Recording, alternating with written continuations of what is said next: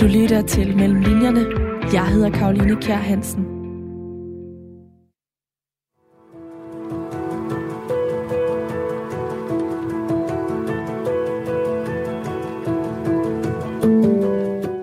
Læg bogen på dit natbord, og du behøver aldrig at bruge sengelampen mere.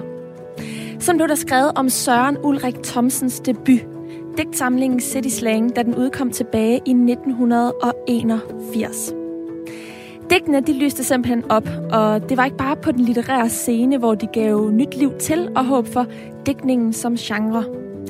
Digtene de mente simpelthen også at tænde et lys i det enkelte lille hjem, hvor de blev læst, og give hver enkelt læser håb. Og forudsigelsen den var rigtig.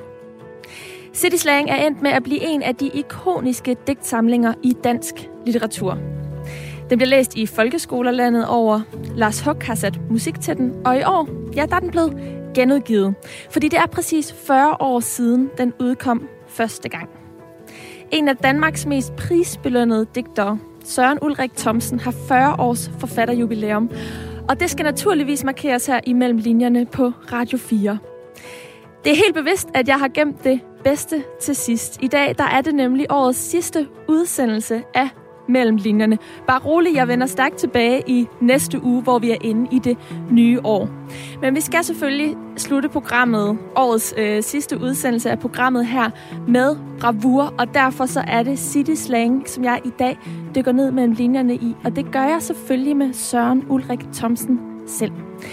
Velkommen til programmet, hvor jeg taler med nogle af Danmarks væsentligste forfattere om alt det arbejde og den research, der ligger mellem linjerne i deres bøger. Velkommen til dig, der lytter med her på anden juledag, årets sidste sendedag for programmet her. Velkommen til jer, der lytter med på øh, podcast, og ikke mindst velkommen til dagens gæst, Søren Ulrik Thomsen. Tak skal du have. Og tillykke med jubilæet. Tak skal du have. Hvor meget betyder sådan et jubilæum her egentlig for dig? Ja, det betyder da meget, fordi øh, det var jo City Slang, hvor min første bog, og jeg sendte den til øh, tre forskellige forlag og fik den tilbage øh, alle tre gange, øh, før Vindruse udgav den.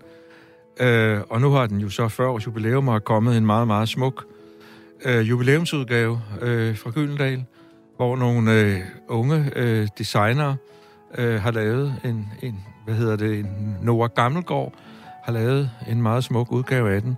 Og det citat, du citerede før med, at den, man kunne lægge den på natbordet, så den lyste, det var jo Michael Strunge, der skrev det i hans tidsskrift Tidgaden.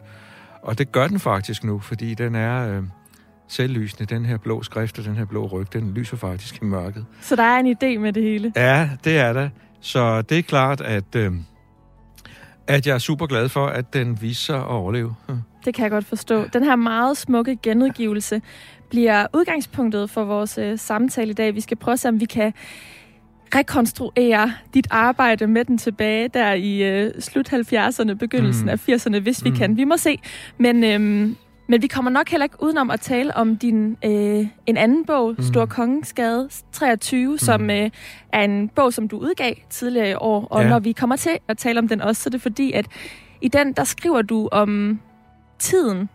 Altså den tid, som City Slang egentlig er skrevet i. Ja. Men hvis vi begynder med City Slang. Når du nu står med den her 40 øh, år efter udgivelsen, hvad for nogle tanker dukker der så egentlig op altså omkring den her tid, som du skrev den i? altså, jeg kan huske helt præcist, hvor jeg skrev den hen. Fordi jeg skrev den, øh, jeg boede i en øh, i Goddersgade midt i København, og der boede jeg i en baggård i en kælder. Så det kunne ikke være mere sådan city slang-agtigt. Og når jeg kiggede op af det der kældervindue, så så, så jeg øh, trappeskaktene og lysene i vinduerne ud til baggården, og så allerøverst op en lille stum himmel. Så det var jo simpelthen det perfekte sted øh, at, at affatte den, kan man sige. Hva, hva, hvorfor var det et perfekt sted? Fordi det var så storbyagtigt, som det overhovedet kunne være. Så det var, det var der, jeg sad og skrev de her digte. Hvad for en sindsstemning var du i på det her tidspunkt? Ja, det, ja, det tror jeg altså ikke rigtigt, jeg kan rekonstruere, fordi øh, det er måske fanget ind i digtene, men som jeg også øh, skriver om i Stor Kongeskade 23, så, øh, så var det jo sådan en... Øh, en fascination af storbyen, og det er faktisk en, en ting, som jeg synes, når City Slang er blevet omtalt gennem årene, at så der, har man helt ofte lagt vægt på ligesom den negative side af sagen, altså fremmedgørelsen og ensomheden og storbyen som et koldt sted og sådan noget. Og det spiller selvfølgelig også ind, men det, den er jo meget, meget høj grad skrevet på en fascination af, den der gamle, af det der gamle 70'er København. Øh, og der var jo en særlig grund til, øh, at jeg var så, øh, at det betød så meget for mig, og det er jo også beskrevet i Stor Kongeskade 23, nemlig at jeg voksede op på Stævns på landet, og så i 1972, da flyttede min familie ind midt i København i Stor Kongeskade 23, næsten op ved Kongens Nytorv. Øhm, så, og det, var, det betød jo så, at, at jeg så storbyen ligesom udefra. Så min fascination af København, det var en, en, der var flyttet til København. De kammerater, jeg fik på Sølvgade skole, for dem var København jo bare hverdag, de havde boet der altid. Men jeg, jeg så det ligesom for første gang. Og så sker der jo noget andet øh, i den her tid, sådan rent kulturhistorisk. Og det er, at øh, den gamle, hvad kan man sige, den gamle hippie-generation og den gamle venstrefløj, de havde jo demoniseret storbyen. Altså, de syntes, at storbyen, det var udtryk for kapitalisme, for udbytning af arbejderne, for undertrykkelse, for fremmedgørelse, for det kunstige, for alt, hvad der var slemt der. Øh, og de dyrkede jo selv alt, hvad der havde at gøre med natur, kan man sige. De flyttede ud på landet og spiste brune ris og havde hessian på væggene og kokostæpper på gulvet. Alle referencer var referencer til natur. Men så skete der jo det, at der var, at pludselig kom der en omvending, så den generation, der kom efter, begyndte faktisk at dyrke storbyen. Øh, det store, øh, ikoniske, det var selvfølgelig New York, øh, og hele den musik, der kom derfra også. Og punkmusikken fra England, og pludselig så var storbyen var ligesom en, en ting, som man, man dyrkede. Øh, og det kunstige var pludselig noget, man dyrkede også. Pludselig gik man med grønt hår og så videre og så videre. Var det det, der fascinerede dig ved Storbyen, eller hvad var det helt præcis, din fascination den var knyttet til? Ja, men det var så den, øh, hvad kan man sige, at jeg synes jo, jeg fik ligesom på en måde dobbelt op, fordi jeg, der var, jeg var, var, var del af en generation, hvor Storbyen blev vigtig, men så var der også i min personlige historie, så var Storbyen også øh, noget helt særligt for mig. Så jeg synes ligesom, at jeg, altså jeg, jeg tror, når jeg kigger tilbage, at jeg havde ligesom, der var ligesom en overdeterminering hos mig øh, i fascinationen af Storbyen. Og derfor så er, er det også helt rigtigt, at den skal hedde City Slang.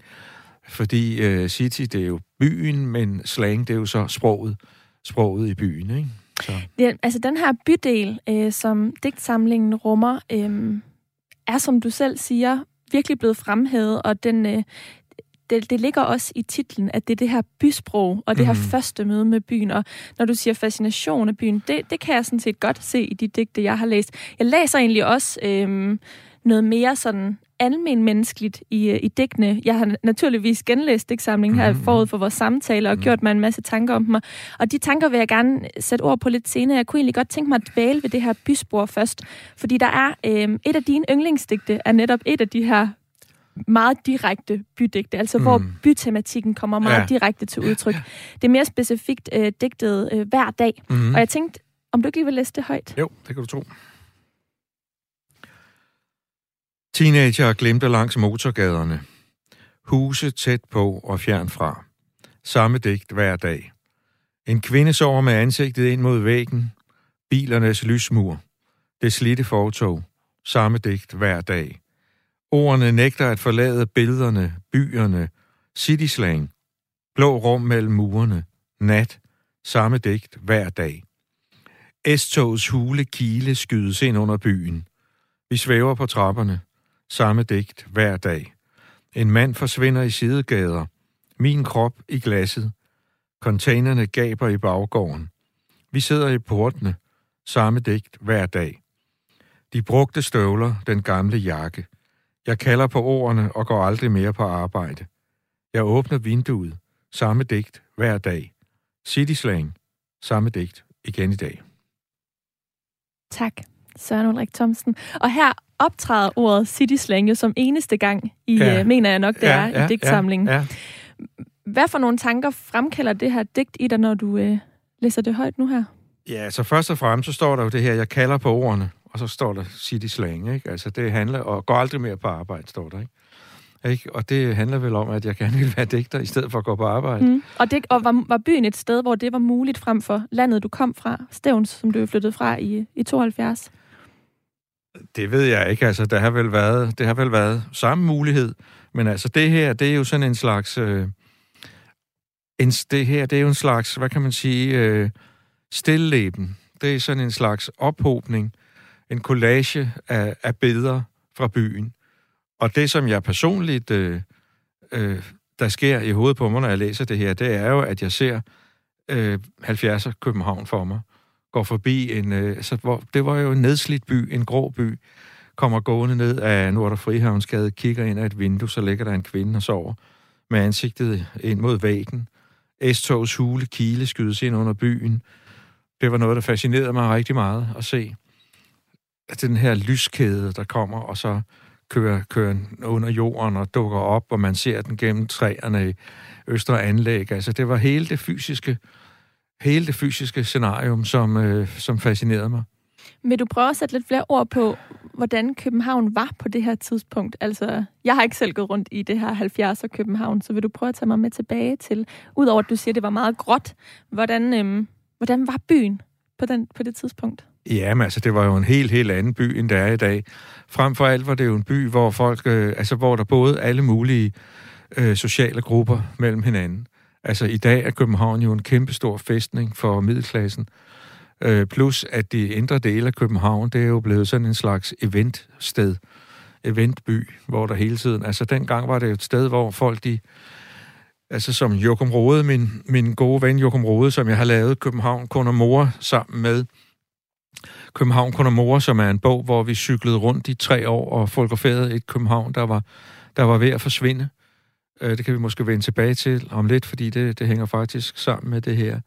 Han siger, at dengang, der var det jo et, øh, København var et arbejdsfællesskab og et bofællesskab. Folk boede her, og folk arbejdede her. Og i dag, der er det rigtig meget et, øh, fritids, et, et fritidssted. Så der var sådan en, en øh, der var en helt anden følelse, og København var en, en øh, for, for så vidt en, en ret øh, sådan øh, nedslidt by. Men det, det var også, det havde, havde absolut sin store fascination for mig. Og Joachim Rode som min bog, vi, vi, øh, vi cyklede rundt fra 2003 til 2006 og fotograferede alle mulige ting, som vi var fascineret af. Øh, at da den så udkom, så var 70 procent af det, vi havde fotograferet, det var faktisk væk. Øh, og det, det skyldes jo, at, øh, at, øh, at der begyndte at strømme så mange penge igennem København, at de der små forretninger, vi øh, sjove facader og sådan noget, vi fotograferede, de havde ikke råd til at betale deres husleje. Og deres kundegrundlag faldt også væk, fordi folk havde ikke råd til at bo i København mere.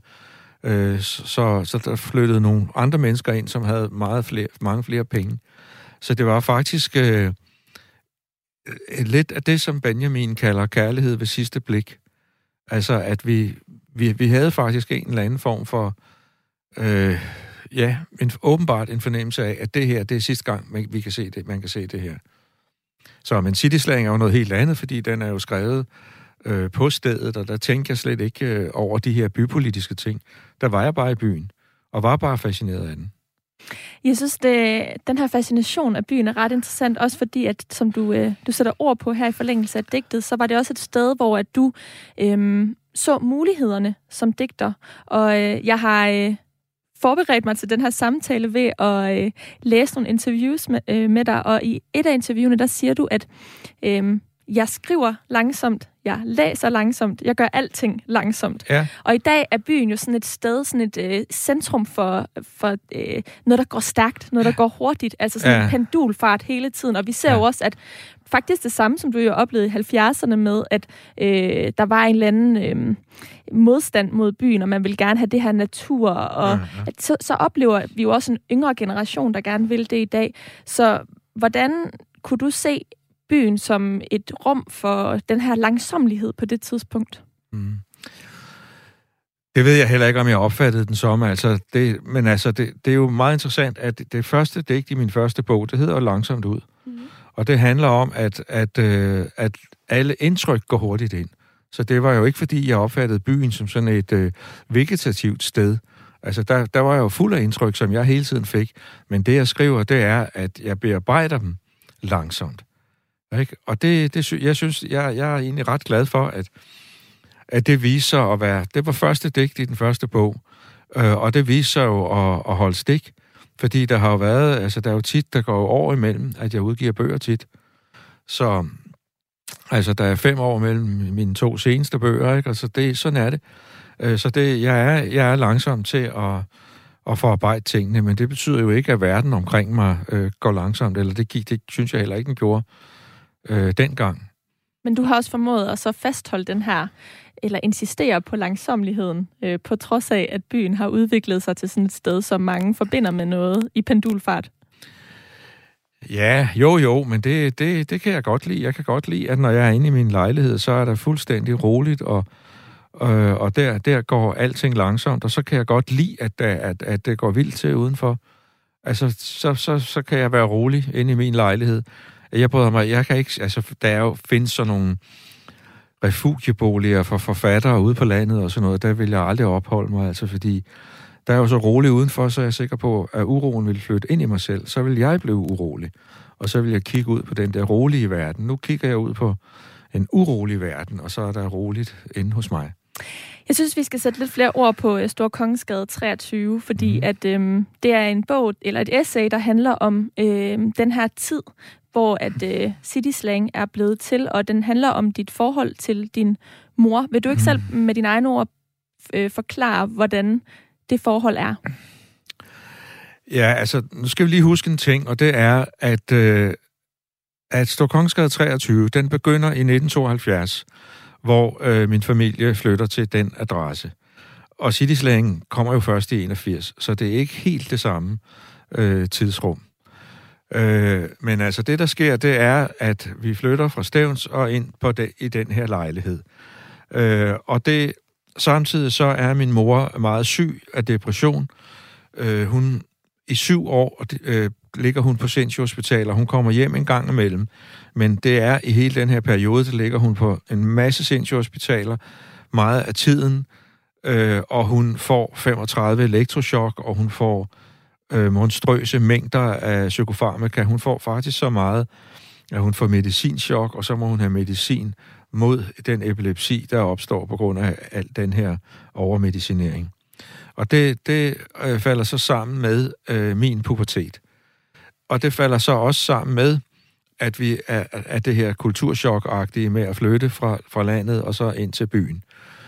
Øh, og så er det så, at den her adresse, den kommer til at betyde så meget. Det, det, det som er bogens udgangspunkt, det er sådan set en undren, fordi jeg boede der kun et år. Jeg boede der fra 72 til 73, så flyttede jeg ud på et værelse i byen, og det gjorde jeg formentlig, fordi det var for tungt at, at være hjemme i lejligheden, hvor min, min mor var. Øhm, og så har det vist sig, så er der gået øh, næsten 50 år siden da. Og det, det har så vist sig, at øh, og i de 50 år er der sket alle de vigtigste ting i mit liv. Øh, men alligevel, så er det det ene år og det ene sted, som bliver ved og ved og ved at tiltrække tankerne. Så det er et slags udgangspunkt for essayet, spørg, som spørger, øh, hvordan kan det være, at det ene år, det er så vigtigt? Og det spørgsmål, jeg stiller, det er, er der så i et hvert menneskes liv sådan et sted, et tidsrum, hvor man kan placere passerens spids, og hvis man så forestiller sig, at man tegner en cirkel rundt om, så alt det, der ligger før det der centrum, det peger ligesom drømmeagtigt ind mod det. Og det, der sker efter, peger tilbage mod det. Og det, jeg spørger om, det er så, øh, hvordan, hvordan kan det være, at det har fået, at det, det sted har fået den der status? Øh, og det tror jeg så har noget at gøre med, øh, at der var en, samtidig med, at der var den store sorg øh, over min mors sygdom, så var der en enorm brusende forventning til fremtiden. At pludselig boede jeg et helt andet sted, og jeg, jeg stod og kiggede ned på gaden, vi boede på fjerde sal, og så den der strøm af trafik op ad gaden, og med ens hjerte jublede ved tanken om, hey, nu bor man midt i byen, og alt det, der skal ske. Øh, og det var efterår, da jeg begyndte at, ligesom at gå på opdagelse i København, da København ligesom begyndte at fascinere mig. Så efterhår har også fået en særlig betydning. Altså, og det, det danner så til sammen en lang kæde af betydninger, som begynder at rasle, øh, ligesom hver gang øh, jeg nærmer mig den adresse der. Øh, så der er jo mange af mine digte, de foregår med efteråret. Også selvom de skrev om sommeren, faktisk. Jeg synes, det er et vanvittigt poetisk billede med den her passerspids, og så øh, den her cirkel rundt om. Altså, det er bare enormt visuelt, og mm-hmm. på den meget øh, smukke måde. Mm-hmm. Men med til historien hører det jo, som du selv fortæller her, at I flytter til København, da du er 16, og flytter så allerede hjemmefra året efter, mm-hmm. altså som 17-årig. Mm-hmm. Og øhm, jeg har læst, at du øh, fik publiceret din første digte, da du gik i 2G. Der fik du optaget nogle øh, digte i Vedekorn. Ja. Hvornår i den her proces begynder du egentlig at, at skrive og bearbejde tanker øh, med skrift? Mm. Ja, altså det, som jeg husker det, så foregik det på et klubværelse i Købmagergade. Jeg boede i 15 år på et klubværelse i Købmagergade, faktisk. Oh, det var lang tid. Ja, men jeg fik også, til sidst fik jeg også kun lov at bo ud fra princippet om, at ældre mennesker bør blive i eget hjem længst muligt. Men, øh, du var en af de ældre på det tidspunkt. Det kan jeg love dig for. du var lige ved at gro fast til tapetet. Ja, jeg tror faktisk, jeg boede på klubværelse til næsten til at være... Øh, ja, til næsten var 40 år, tror jeg næsten. Men det, men det var i den her tid, altså efter du var flyttet hjemmefra, at du begyndte at ty til papiret på den måde? Ja, altså et par år efter, ikke? Og så går jeg så i, i 2G øh, på det fri gymnasium, og så skriver jeg seks små digte, øh, som jeg så sender til Vedkorn, og så bliver de trygt i Paul Borum, redigeret Vedkorn, og han, han trykte dem der, ikke? Øh, og det var også, det var også sådan nogle øh, by øh, hvad kan man sige, indtrykt impressioner. Og, så jeg, jeg tror, at det, der skete på det tidspunkt, det var, at jeg ligesom oplevede, at i et digt, der kunne man udtrykke noget, som ikke kunne udtrykkes hverken i en dagbog, eller i en samtale, eller i en artikelform. Men den, pludselig kunne der stå noget, som ikke kunne stå på nogen anden måde. Og jeg tror, at der, hvor poesien gik op for mig, det var, at, at jeg kunne mærke, at digtene ligesom begyndte at tale selv. At de ikke kun var udtryk for et eller andet, der var inde i mig, men at de øh, at pludselig dannede de deres eget univers og udgjorde et eller andet objektivt, som jeg kunne kigge på, og som ligesom kiggede tilbage på mig. Men der, som du selv siger, går der jo noget tid fra, at du flytter hjemmefra mm. øh, i 73, mm. til at du får udgivet City Slang, og ja. herimellem får du så udgivet de her digte i Hvedekorn. Hvordan er den her proces med, øh, med arbejdet med digtene fra Hvedekorn til City Slang så foreligger i 81? Jamen, det er, det er igen det der, som du nævner med, med min langsomhed. Mm. Fordi jeg blev jo så øh, inviteret, Paul Borum inviterede jo så til et seminar. De unge digtere blev inviteret til et seminar, der blev holdt i Paul Borums private lejlighed en gang om måneden i et års tid eller sådan noget. Og det var sådan forfatterskolen i øh, fosterstilling, vil jeg sige. Så det var jo der, jeg mødte øh, Michael Strunge og F.P. Jak og Merete Torp og ja, digtere fra min egen generation. Øh, og og de, de debuterede jo allerede i, i 78. Altså både Jak og Jak tidligere faktisk. Men Strunge og Henrik S. Holt, de debuterede i, i 78. Øh, og så gik der tre år mere, før jeg debuterede. Så det var, havde jo også noget at gøre med, med at jeg var langsom. Du lytter til Mellem Linjerne. Jeg hedder Karoline Kjær Hansen. Og i dag, der lytter du også til Søren Ulrik Thomsen, fordi han er min gæst. Og det er han, fordi at det er 40 år siden, at øh, hans debut, City Slang, udkom. For kort tid siden, Søren Ulrik, der sagde jeg, at øh, byen er det her store tema, som mange har hæftet sig ved. Mm.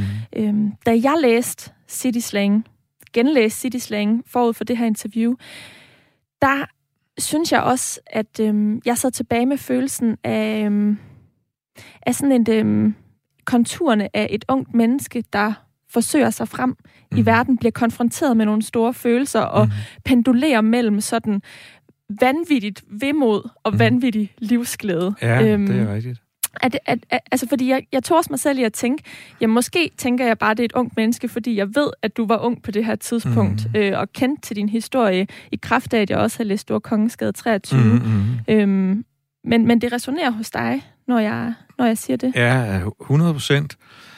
Og det, det, du rammer du noget meget væsentligt der, og det er, altså Paul Borum, han havde jo det her diktum, at poesien kunne koges ned til ordene, jeg er her nu. Og det tror jeg også er sandt, men jeg tror, at det gælder for unge mennesker. Altså det gælder for en ung poesi. Fordi der er man, øh, befinder man sig i et absolut nærvær. Og det vil sige, at jeg, som jeg, når jeg tænker tilbage på mig selv som ung, så var det sådan, at hvis jeg, hvis jeg var ked af det, så var jeg ligesom utrøstelig og følte, at alt i mit liv var for, forbi nu. Og hvis jeg var glad, så synes jeg, nu havde jeg regnet den ud, og nu ville det kun gå fremad resten af, af mit liv. Øh, og det er jo en, en, hvad kan man sige, en måde at være i verden på, som ændrer sig, når man bliver ældre. Øh, og det betyder, at det er ikke det samme som, at man ikke kan være nærværende som ældre, at man, man er i nu og her, men man er også, øh, samtidig er man også nogle andre steder, fordi man kan også huske sin fortid, den spiller med i alt, hvad man gør, og man ved også godt, at i dag er ikke det, det nu og her er ikke det eneste øjeblik. Der vil komme noget senere. Men har en erfaringsramme at, ja. at tage ud fra. Ja, og det skriver det faktisk... Øh, øh, sådan åbner jeg faktisk øh, min, min øh, bog øh, En hårnål klemt ind bag panelet, øh, som kom før øh, Stor Kongeskade 23. Øh, og der skriver jeg faktisk, jeg er her nu, men jo også altid et andet sted. Øh, fordi man er flere steder på, på én gang.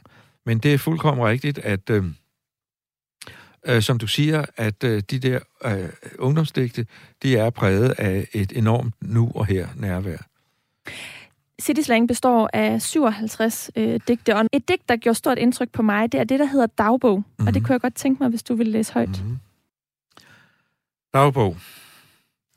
Som resultat af det havde min krop forvandlet til ved år ud og år ind at rage sig frem over Metronors blå fortog. Beslutningen om hævn vil simpelthen at blive ved med at leve. du griner? Ja. Hvorfor det? Tja, det virker sådan måske lidt fremmedartet på mig i dag, at mm. læse det, lige præcis det. Hvorfor det? Ja, jeg forstår det da godt, altså. Det er måske en lidt mærkelig tanke, at man kan hævne sig ved at holde sig selv i live, ikke? Men det er det, jeg mener med, at der er den her form for netop vemod og livsglist. Ja, ja. Altså sådan, der er, øh, der er den her dødsdrift på en eller anden måde, og så mm. samtidig den her sådan, modstand til at, øh, ja. at følge sine drifter. Ja. Øhm, så så det, det synes det, det illustrerer ret godt også den her sådan, som ung menneske, når kroppen den forandrer sig, og man får de her følelser ind over huden, og man har lyst til at undslippe øh, den her umiddelbare følelse, men, men ikke kan det. Mm. Og den eneste måde, man kan, kan gøre det på, det er ved at blive ved med at leve. Ja. Det synes jeg var ret fint. Ja. Det her digt fik mig også til at tænke på, hvordan du havde det på det her tidspunkt som ung menneske. Altså, du fortæller det her med, at du var meget til stede i nuet, mm. men, men er der nogle, øh, nogle nedslag i din ungdom, som du husker særligt, som også knytter sig til, til arbejdet med City Slang? Altså, som jeg også har fortalt om før, så fik jeg den jo tilbage fra flere forlag. Øh, og, og altså, jeg har skrevet et, øh, også et digt i Det skarpe vaklen, der handler om det her med, at man som ung ser man sig selv, som om man er med i en fiktion. Altså som om man er med i en roman eller en film. Øh, og det giver jo en mulighed for at tolke de ting, der sker. Og når jeg så endnu en gang fik min øh, dæksamling tilbage fra et forlag, nej, den vil vi ikke udgive, øh, så i stedet for at blive frygtelig deprimeret, så øh, det blev jeg selvfølgelig skuffet lige i begyndelsen, men så tænkte jeg, Nå, men det er jo det, de, alle de store digtere har været oplevet. Det er jo, det er jo typisk. Så nu, jeg må få være på rette vej. Altså, den, den måde kunne man ligesom... Øh, når, når der havde, man havde modgang, så kunne man tolke det ind i en stor historie. Jeg tror også, det er endnu en ting ved det der med at være ung. Jeg tror, det er vigtigt at kunne se sig selv som fiktion. Øh, at, at man har en fortælling om sig selv, øh, fordi øh, ellers kommer de ting, man drømmer om, de kommer aldrig til at ske. Øh, så, så vil man bare opgive midt, midt i det hele. Øh, men jeg tror også, det er vigtigt, at den fortælling, at man øh, træder tilbage fra den på et tidspunkt. Altså, jeg synes også, jeg har mødt folk, som er alt for gamle til at leve i, i sådan en fiktionsverden, og som ikke kan finde sig til ret med, øh, med realiteten. Men jeg vil gerne lige tage fat i noget af det, noget andet, du nævnte, fordi mm. du nævnte det her med, at altså, du, du talte om de her to modsatrettede, voldsomme følelser af fortabelse, kan vi næsten kalde det, mm. og så øh, sådan ekstatiske lykke, som er i city slang, og du kaldte dem, som sagde det, det er ikke kun et karakteristik af storbyen, men det er også nogle almene følelser, almene menneskelige følelser. Øh, og der er der noget, som jeg tror er vigtigt her, og det er, at, at man kan ikke beslutte sig til at skrive noget. Altså hvis man siger, nu vil jeg gerne skrive noget, som er alment, så bliver det totalt kedeligt. Ingen gider at læse det. Altså, det er fordi, man tillader sig at være hæmningsløst subjektiv, at man måske kan ramme noget alment. Øh, man kan ikke gå den anden vej rundt og, og ligesom tage udgangspunkt i sådan en abstrakt ting, der hedder det almene. Øh, det er fordi, jeg har været tilladt mig at, ja, at være fuldstændig hæmningsløs subjektiv. Og det, det er jo faktisk det samme, så, den samme erfaring, der var, da Joachim Rode og jeg, vi lavede vores bog. Fordi vi havde jo taget, det var jo over 300 farvebilleder øh, af København, som vi godt kunne lide. Og inden den skulle udkomme, der vågnede jeg jo med et skrig om natten og tænkte, altså tænk, hvis det her, det bare er sådan et, det kun er Joachim og jeg, der synes, at det her, det er sjovt, at det er sådan en folie at dø. Og, og så ligger den der kæmpe bog, og folk kigger på billeder af sammensunkne vasketerier og gamle autoforhandlere og pornoforretninger og værtshuse og, og tænker, hvad, hvad er det? Men det viser sig så, at, at folk blev enormt optaget af den. Vi sad, da den var udkommet, så gik vi hen på en værtshus, Funks vinstue, og sad med den. Og i løbet af to minutter, så sad der en sværm af mennesker udenom og kiggede, og jamen, der har jeg boet, og har jeg husket at få det sted med, og det sted. Og det var jo bare, fordi vi var, altså, vi var 100% øh, subjektive. Og så kunne man ramme noget almindeligt, men man kan ikke gå den anden vej rundt. Jamen, det er en god pointe. Men den her overgivelse til, øh, til det subjektive, har den været nem for dig? Altså, det kan jo også være sådan angstprovokerende og blotte sig, eller man kan tænke, hvem interesserer sig for mine følelser? Og så kom, som ung menneske kan man også tænke, det, det gør alle da, man er, man er verdens navle. Nej, men fordi det, det, der sker her, det er, at det, der kommer ind, det er jo den kunstneriske form. Fordi den kunstneriske form er jo det, der gør, der gør det til noget objektivt, og som gør, at det ikke er noget privat. Det, jo stærkere formen er, jo mere kan man investere i det, i digtet rent personligt. Så det er der, hvor spændingen ligger. Øh, og det er jo en af de måder, jeg prøver at, at bedømme om mine egne digte, om de nu også måske kunne have en interesse for andre mennesker. Det er, når jeg har skrevet dem, og jeg så sidder og læser dem, hvis jeg selv er optaget af dem, så må det jo være fordi, der står noget i digtene, som ikke er i mig. Det er ikke bare sådan, at jeg skriver noget, som er i mig, og så står det på papiret. Altså, det, det er jeg jo også inde på i Storkongskade 23. Øh, der skriver jeg, jeg skriver ikke det, jeg ved. Det, jeg ved, det ved jeg jo. Hvorfor skulle jeg skrive det? Du skriver, fordi du vil prøve at se, om du kan finde ud af noget nyt. Ja, men det er også fordi, jeg gerne vil skabe noget, som er noget objektivt. Hvor jeg investerer noget personligt i det, men så river det sig løs fra mig, og så ligger digtet ligesom på bordet og kigger tilbage på mig. Og altså, som forfatter er man jo også tekstens første læser. Så jeg, skal, jeg læser jo, jeg ved godt, det er mig, der har skrevet den, men jeg læser den jo som, som noget objektivt. At der er nogle gange nogen, der har spurgt mig, skriver du for dig selv, eller for nogle bestemte andre? Men ingen af delene. Jeg skriver for at skabe en, en objektiv tekst. Og derfor så er det heller slet ikke øh, det der spørgsmål om, om er det nu for meget mig og sådan noget. Det, det er det ikke, hvis teksten den bliver objektiv. Og det vil jeg også, der er også mange, der har spurgt mig om Stor Kongeskade 23, de har sagt, at det ikke noget helt andet at skrive den end dine tidligere bøger, fordi der fortæller du jo en, øh, en meget personlig historie. Og det har det slet ikke været. Altså, jeg har skrevet hver eneste af de der afsnit i, i essayet. Øh, jeg skriver, sidder om dagen og skriver det, så sidder jeg og, og læser det om aftenen, mens jeg ryger min pip tobak om aftenen, og så sidder jeg og kigger på det. Og så øh, fremstår det for mig som, som tekst først og fremmest. Men det er klart, der skal være en stor personlighed, personlig investering i det.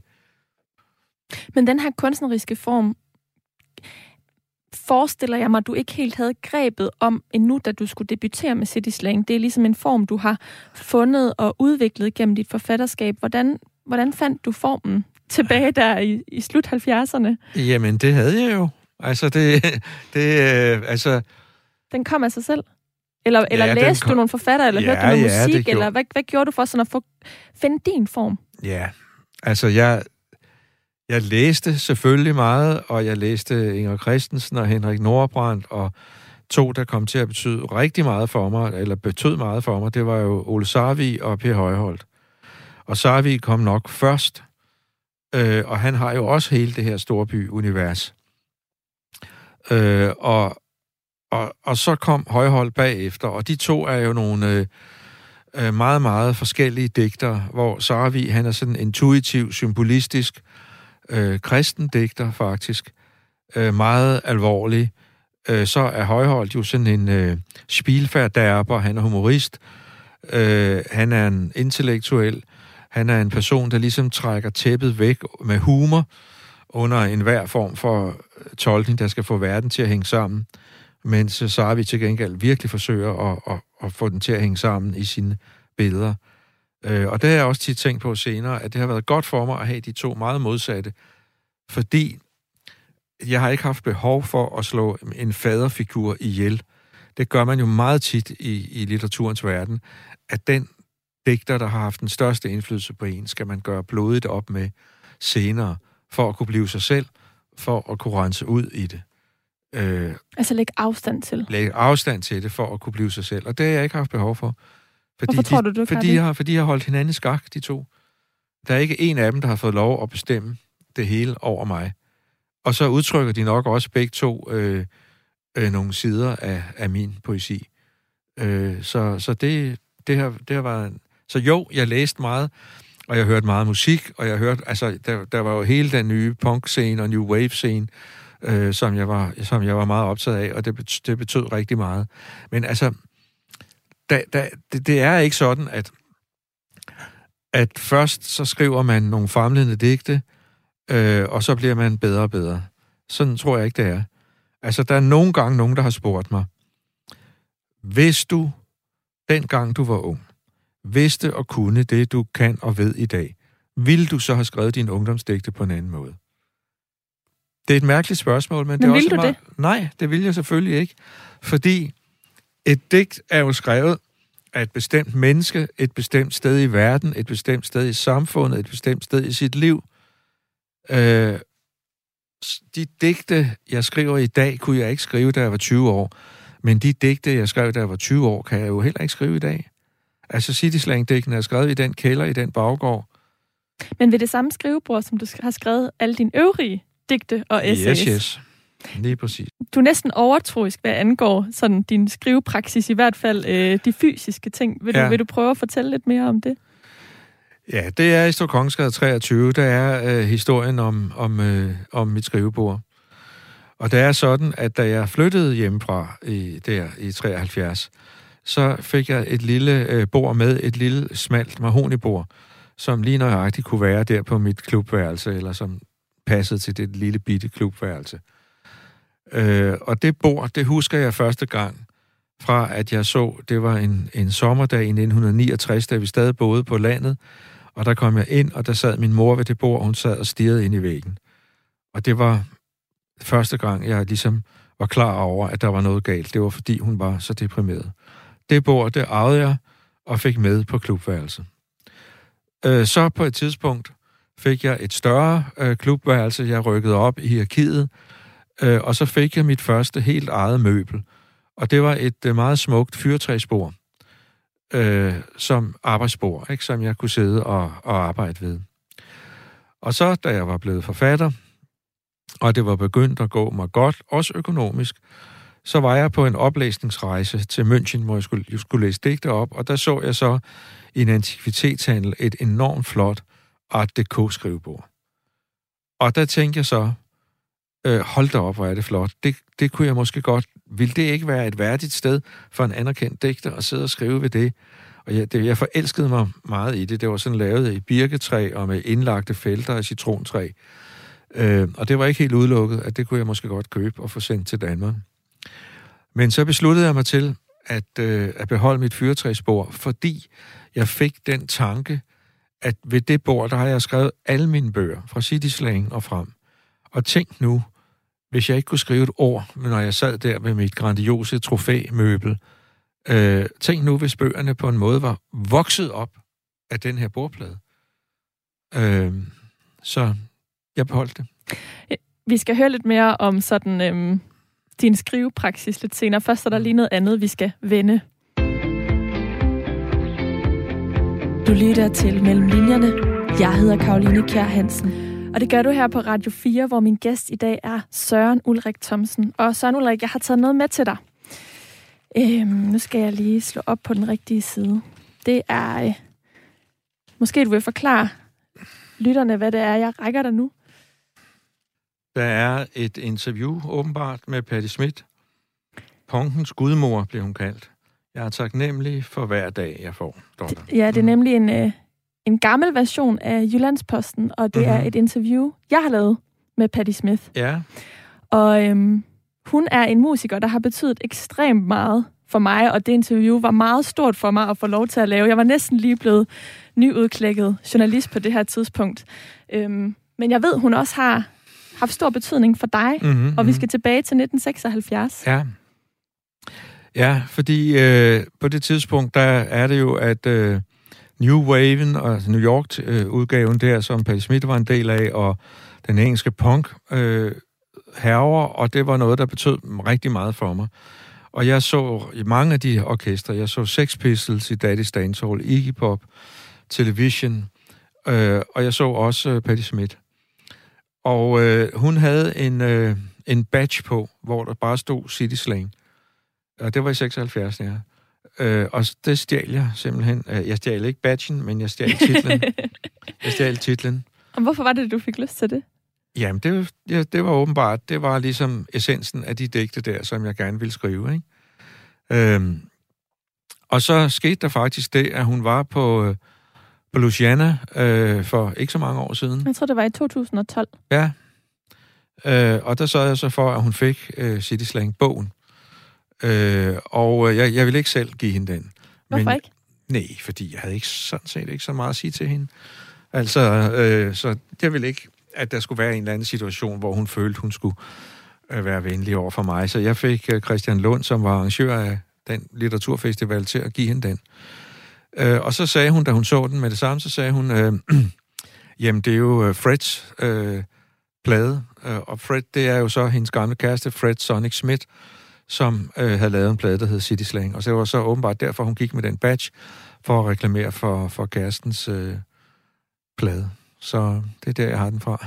og City Slang øh, står jo selv sagt på, øh, på forsiden her, men jeg ved også, at den, der ligger mange tanker bag den måde, din bog er layoutet på. Ja. Og du, du har faktisk flere forskellige versioner, udgaver af, af bogen liggende foran dig nu. Øhm, vil du prøve at fortælle den anekdote, der knytter sig til, øh, til forsiden? Ja, altså det... Eller omslaget er det jo. Ja, altså det, man ser på, på omslaget, det er jo altså Nina Sten Knudsen, som er en billedkunstner, som er jævnaldrende med mig, og som jeg kender igen fra hele det her gamle øh, 80'er-miljø og punk-miljø. Øh, og hun havde lavet en serie fotos, øh, sort-hvide fotos, som nok er inspireret af det, man kaldte body art. Og det, man ser her, det er jo så sådan en åbenstående mund, og så er der stukket sådan nogle pinde ind mellem tænderne. Og det kan faktisk være lidt svært allerførst at se, at det er en mund. Det er meget kunstnerisk fotografiet. Ja, det er, det er et utroligt flot, og fast det er et, et billede, som ikke mister sin fascinationskraft, synes jeg. Og det har jo sådan en dobbelthed, synes jeg, fordi der er både, og det, det er måske igen noget den dobbelthed, du har hæftet dig ved i digtene, fordi det er sådan lidt ubehageligt også, fordi er det en form for tortur, det der foregår der. Mm. Men det kan også være noget ret aggressivt, at det der ting, der stråler ud mellem tænderne, det kan også være det der, det der sprog. Ikke? Den der livsvilje. Ja, det kan det være. Øhm, og så er det sådan, at jeg var øh, meget klar over, hvordan bogen skulle se ud. Og den har fået den her øh, meget smukke øh, skrift, som hedder Futura Light, som så står øh, med sådan nogle blå bogstaver. Øh, og det, jeg har jo skrevet et essay, der hedder Farvel til det blå rum, som handler om 80'erne, så blå var også sådan en, en ikonisk farve. Og det har jeg jo så, hele den idé har jeg jo så fået fra denne her bog, øh, som er et udvalg af Geotrakels digte. Mod midnat øh, hedder den, og den, det kom på forladet Rodos, og der står Geotrakel mod midnat, og det står med sådan en... Øh, med, den, med, med blå, og så står det med, øh, i, med Future Light. Så det, og der er også et sort, sort-hvidt billede. Og hvorfor var det lige, altså øhm, den her skrift og det her visuelle udtryk fra Geotrakels øh, digtsamling her? Jeg synes, det er super smukt, super flot. Og så læste jeg bare den her bog hele tiden. Så det Hvorfor læste du den? Om, ja, fordi det er utroligt fascinerende digte, som er, er bygget meget, meget op af, af billeder, hypnotiske billeder. Så den, den betød rigtig meget for mig, så det var vel bare sådan i al øh, almindelig barnagtighed, at øh, sådan en ville jeg da også lave. men så nu, like, vi, vi nærmer os slutningen på det her program, men da den ligesom foreligger, der har du fået afslag tre gange, mm-hmm. og jeg synes bare, det er så fascinerende, at du er blevet ved. Altså, man kan sige tredje gang er lykkens gang, men du blev simpelthen ved til fjerde gang. Mm-hmm. Hvordan var det, da du så her i den 25. september 1981 mm. udgav den her digtsamling? Ja, men det var så fantastisk. Altså, det var så skønt at stå med den i hånden. Altså, jeg bliver stadigvæk, jeg, jeg synes stadigvæk, det er helt magisk, når jeg... Så det her eksemplar, det er jo helt ødelagt, fordi jeg har brugt det til, at, når jeg har rejst rundt og læst digte op, så har det bare været med i min kuffert, når jeg har været rundt i landet og læst digte op. Og jeg tænkte jo ikke overhovedet på, at jeg skulle have et ekstra eksemplar, som ligesom var i mint condition, som stod på reolen. Og det var på en måde, ja, på en måde også meget glad for, at jeg ikke tænkte over. Fordi der, der så jeg jo trods alt ikke mig selv som en fiktion. Der, der var det bare den bog. Men jeg var bare super glad for øh, at, at stå med den i hånden. Og det, den første sted, den blev anmeldt, det var Aarhus Stifttidene. Så dem har jeg altid haft et, et stort hjerte for, Aarhus Stifttidene, fordi de, de gad at anmelde øh, min bog. Så vi, vi, nu har vi jo talt om City Slang, din debut, og vi mm. har mhm. talt om Stor Kongensgade 23, ja. din seneste øh, bog. Er der noget, der har ændret sig i din skrivepraksis? Vi ved, at skrivebordet er det samme, men, mm-hmm. men føler du selv, du har forandret dig på nogen måde som forfatter, eller er der nogle rutiner, du har ændret? Nej, det tror jeg ikke. Altså, det tror jeg ikke. Altså, jeg, jeg venter til, til der er en inspiration. Og når den er der, så sætter jeg mig ned og arbejder. Og så læser jeg teksterne, og hvis de får den der, hvis de fascinerer mig selv, og de får den der karakter af noget objektivt, så er jeg måske på rette vej. Og sådan tror jeg egentlig altid, øh, jeg har arbejdet. Øh, men der er noget, jeg gerne vil sige mm. om, om forholdet mellem Slang og Storkongensgade 23. Da Storkongensgade 23 udkom, så var der en af anmelderne, der skrev, at det er sådan en bog, som mange unge forfattere debuterer med i dag. Altså, at de, har, de fortæller en familiehistorie. Øh, og det har jeg jo så ikke kunne gøre. Og det der er en bestemt grund til, at jeg ikke har kunne gøre det, og det var, at min mor, hun ønskede ikke at blive mindet om den tid, hun var syg. Fordi hun blev faktisk helbredt og fik 40 rigtig gode år efter sin tid som, som de, depressiv. Og hun ville ikke have, at de mennesker, hun mødte senere i livet, skulle se på, på hende som en psykisk syg, eller en, der havde været det. Og det vil sige, at så længe min mor var i live, kunne jeg ikke skrive den bog. Øh, men allerede i 1976, da min mor bliver udskrevet, der køber jeg øh, Peter Hankes bog Ulykkelig og uden ønsker, som handler om hans mors selvmord. Og jeg tror, at jeg altid har vidst, at jeg ville skrive sådan en bog her på et tidspunkt. Øh, men det har jeg jo så ikke kunne gøre før øh, nu, og det betyder så, at hvis jeg havde skrevet min bog, der er flere øh, ting, som ville have været konsekvensen, hvis jeg havde skrevet den, da jeg var 20 år. For det første var der jo så mange øh, temaer, jeg ikke kunne få med, øh, fordi de er skrevet på en, en livserfaring.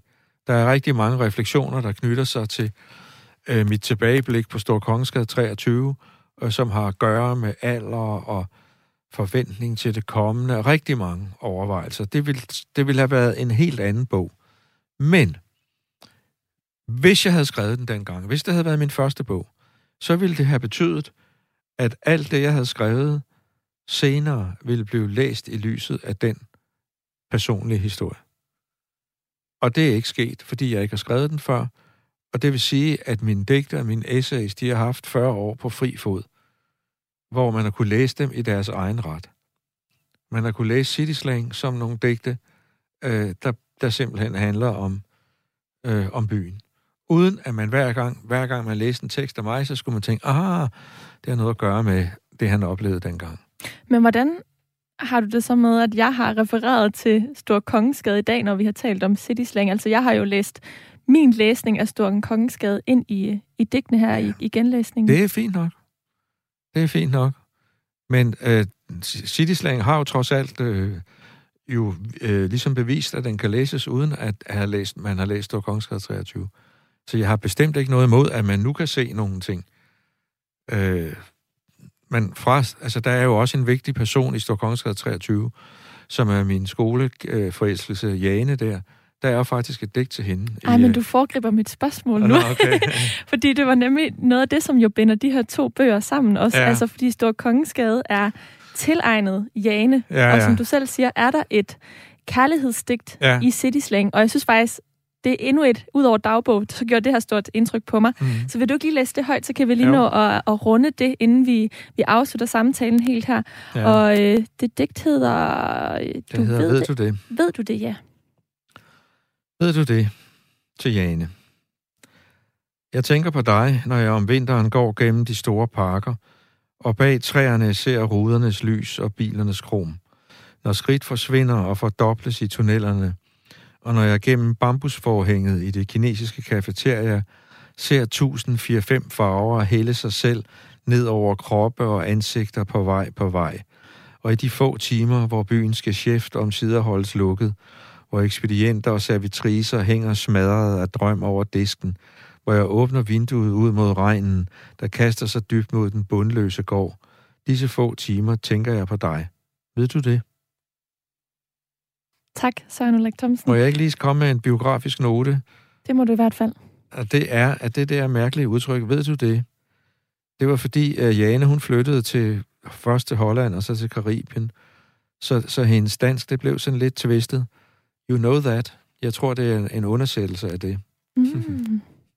Men vil du ikke lige her afslutningsvis fortælle lidt mere om Jane, som jo binder de her to bøger sammen? Ja, altså det, er jo, det var jo en, en, endnu en, en, hvad kan man sige, en fascination, en storby-fascination, det var hun jo. Fordi, øh, fordi øh, da jeg var vokset op på Stævn, så havde pigerne, de havde sådan nogle tækkelige navne. Det hed Henriette og Liselotte og sådan noget, men... Det synes du ikke var pænt, eller hvad? Jo, men altså, så flyttede man til København, og det, uh, hele det kvarter omkring Sølvgade skole dengang, det var et, et proletarkvarter, det var et arbejderkvarter. Det er ut- mærkeligt at tænke på i dag, hvor man virkelig skal være millionær for at få et ben til jorden der. Uh, og de piger, der var der på Sølvgade skole, de hed altså Mercy og Kate og, og Jane. Uh, og de havde også sådan en... Uh, der var måske sådan en, en mere direkte tilgang til det seksuelle, og sådan en arbejderklasseagtig ting, som fascinerede mig rigtig meget. Øh, så, så hende var jeg meget optaget af, meget forelsket i. Det virker jo til, at du stadig er det her mange 40 år efter, hvor du har skrevet Stor Kongeskade.